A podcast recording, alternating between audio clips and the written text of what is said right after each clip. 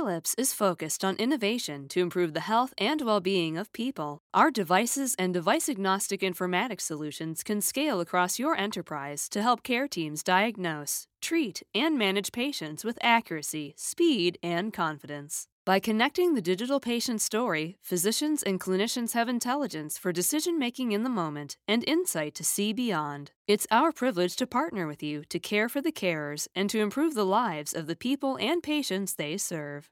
Philips, Innovation and You. This is Kate Cruz recording at the 8th annual Becker's HIT Digital Health and RCM Conference in Chicago. I'm here with John Prunskis. John, thank you for joining me today. Can you, to get us started, can you share a little bit about yourself, your role and organization? Sure. I'm a physician. My specialty is interventional pain management. I'm principal and medical director of DXTX Pain and Spine, which has 70 or over 70 uh, pain clinics in eight states. Uh, also, I was a White House presidential appointee and co authored the national guidelines of how uh, pain should be diagnosed and treated in the United States. And uh, am recognized as being one of the first physicians uh, who recognized that the opioid crisis was emerging, and this goes back 30 years. Right now, um, my uh, passions and interests lie in uh, the application of artificial intelligence and optimizing both the physician and patient uh, outcome and experience from the initial contact the patient has with the medical office to them receiving the appropriate care for their medical condition. Thank you so much for that introduction. I am excited to learn more. John, when you think of digital innovation in healthcare right now, what is exciting you the most? Artificial intelligence in healthcare. And uh, in many cases, uh, artificial intelligence in healthcare can be viewed almost like the story of the blind man asking to describe the elephant. Uh, there are so many aspects in the interaction that uh, patients and physicians have that need optimization, ranging from the initial phone call.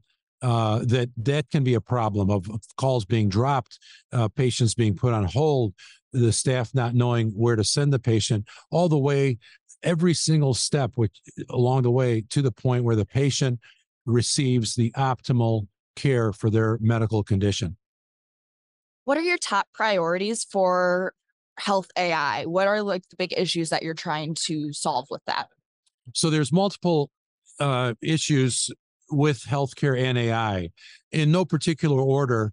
Uh, number one, you have to make sure that there's no bias in AI. And what that means is that uh, AI is not a very good filter, or some might say a poor filter uh, in in ascertaining what is true data and what is false data. So there has to be at least two levels with utilization of AI in healthcare. One is what's fed into the model and what the model itself uh, interprets, but the second one is the human element of checking what the AI is saying and and, and updating it. And uh, as I mentioned earlier in my comments, uh, I was a contrarian for over two decades, where I indicated to my colleagues, and the majority thought it was wrong, that the data coming out to support, in quotation, support that if you write opioid narcotics for a patient who has a painful condition, they won't get addicted made no sense to me. Yet we had a lot of articles published in so called peer reviewed journals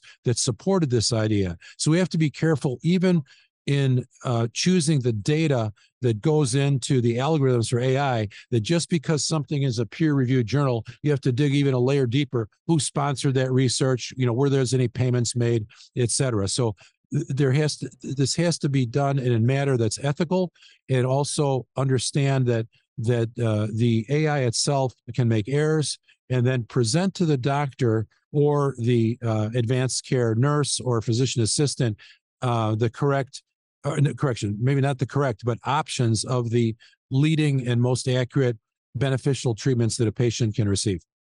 Yeah, absolutely. Um, that's really interesting. Um, what is a piece of advice that you would give healthcare leaders today regarding digital innovation?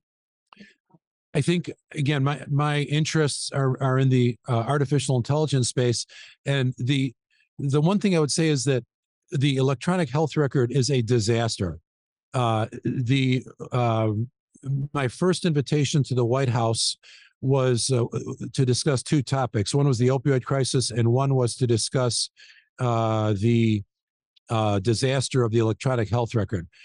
The electronic health record, as some people may not know, was the last item to be entered into Obamacare because of extensive lobbying by the electronic health record companies.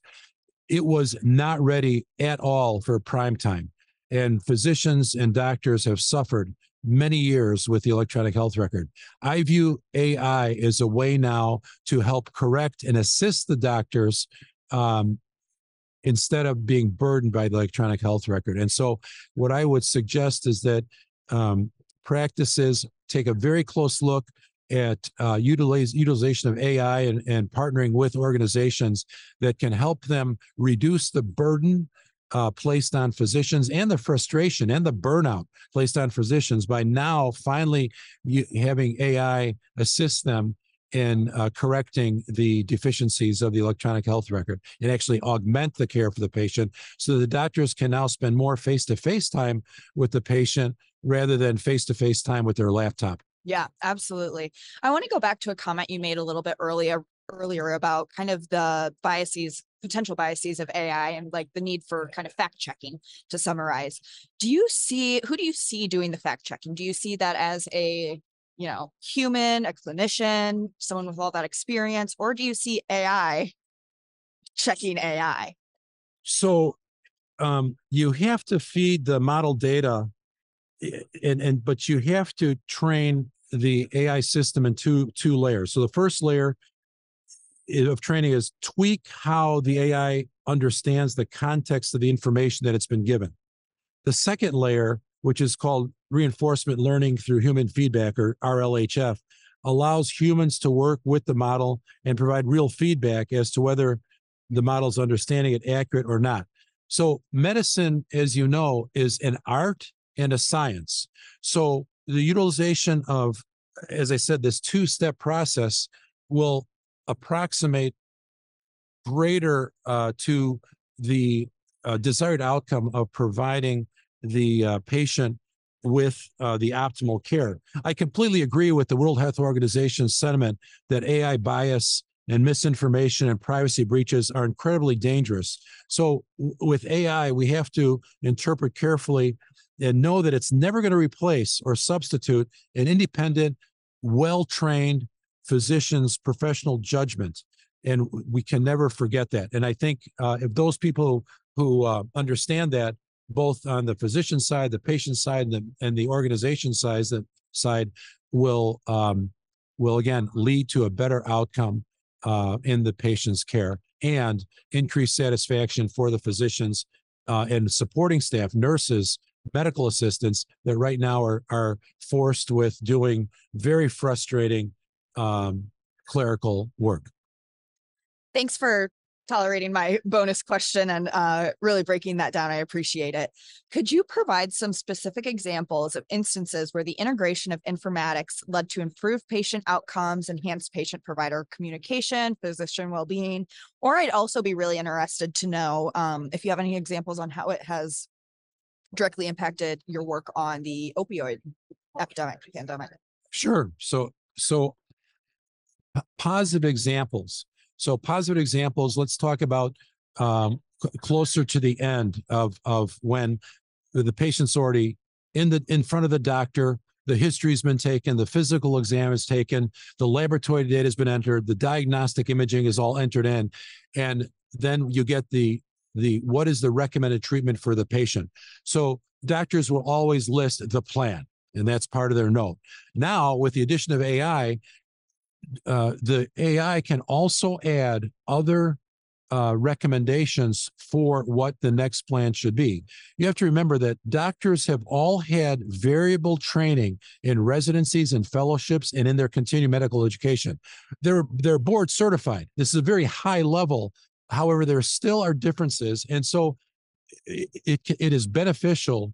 And, and we see this now, especially in the pain space, in w- when a physician um, is presented with certain treatment recommendations that perhaps they didn't think of. So it's up to that physician who is well trained and board certified, et cetera, to make that recommendation. But if they disagree, for example, with the AI, the next time that they are faced with uh, if their their first line recommendation doesn't work they'll say well maybe I, actually it does make sense. And it's not going to be the first time that they see a potential recommendation because they all studied for it for their board exams and they got exposed to it somewhere in their training but maybe it wasn't emphasized in in their training. So that's on the end. On the front end i'm uh, how many uh, uh, people healthcare anything love to be stuck on hold or get their call dropped or not being sent to the right person. So there, there are companies out there that are now focusing on that initial call experience so that through AI, they can be sent and routed to the proper person quickly.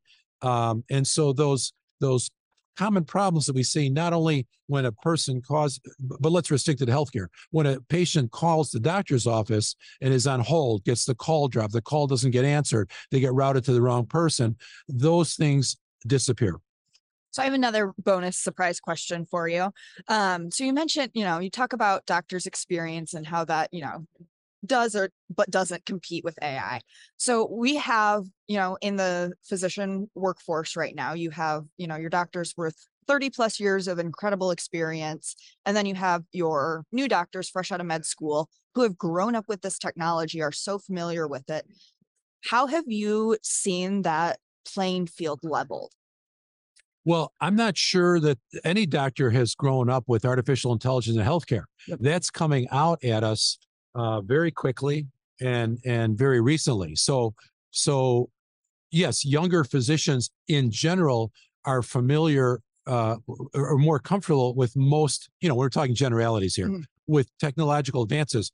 However, I view AI as something that will now the best way to describe it, I don't want to use the word level the playing field, but allow both the younger doctors and the old doctors to now focus more time on the patient. So it doesn't matter how tech savvy you are or how fast you can go through a flawed electronic health record to, to finish your visit, but using the AI so that you can spend meaningful time looking at the patient, talking to the patient, and all the issues that have been problematic since the electronic health record has been introduced take a back seat.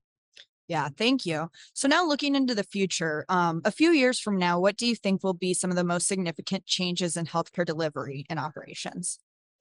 I believe it's going to be optimization of the physician and patient, nurse, medical assistant, everyone across the board, optimization of healthcare delivery.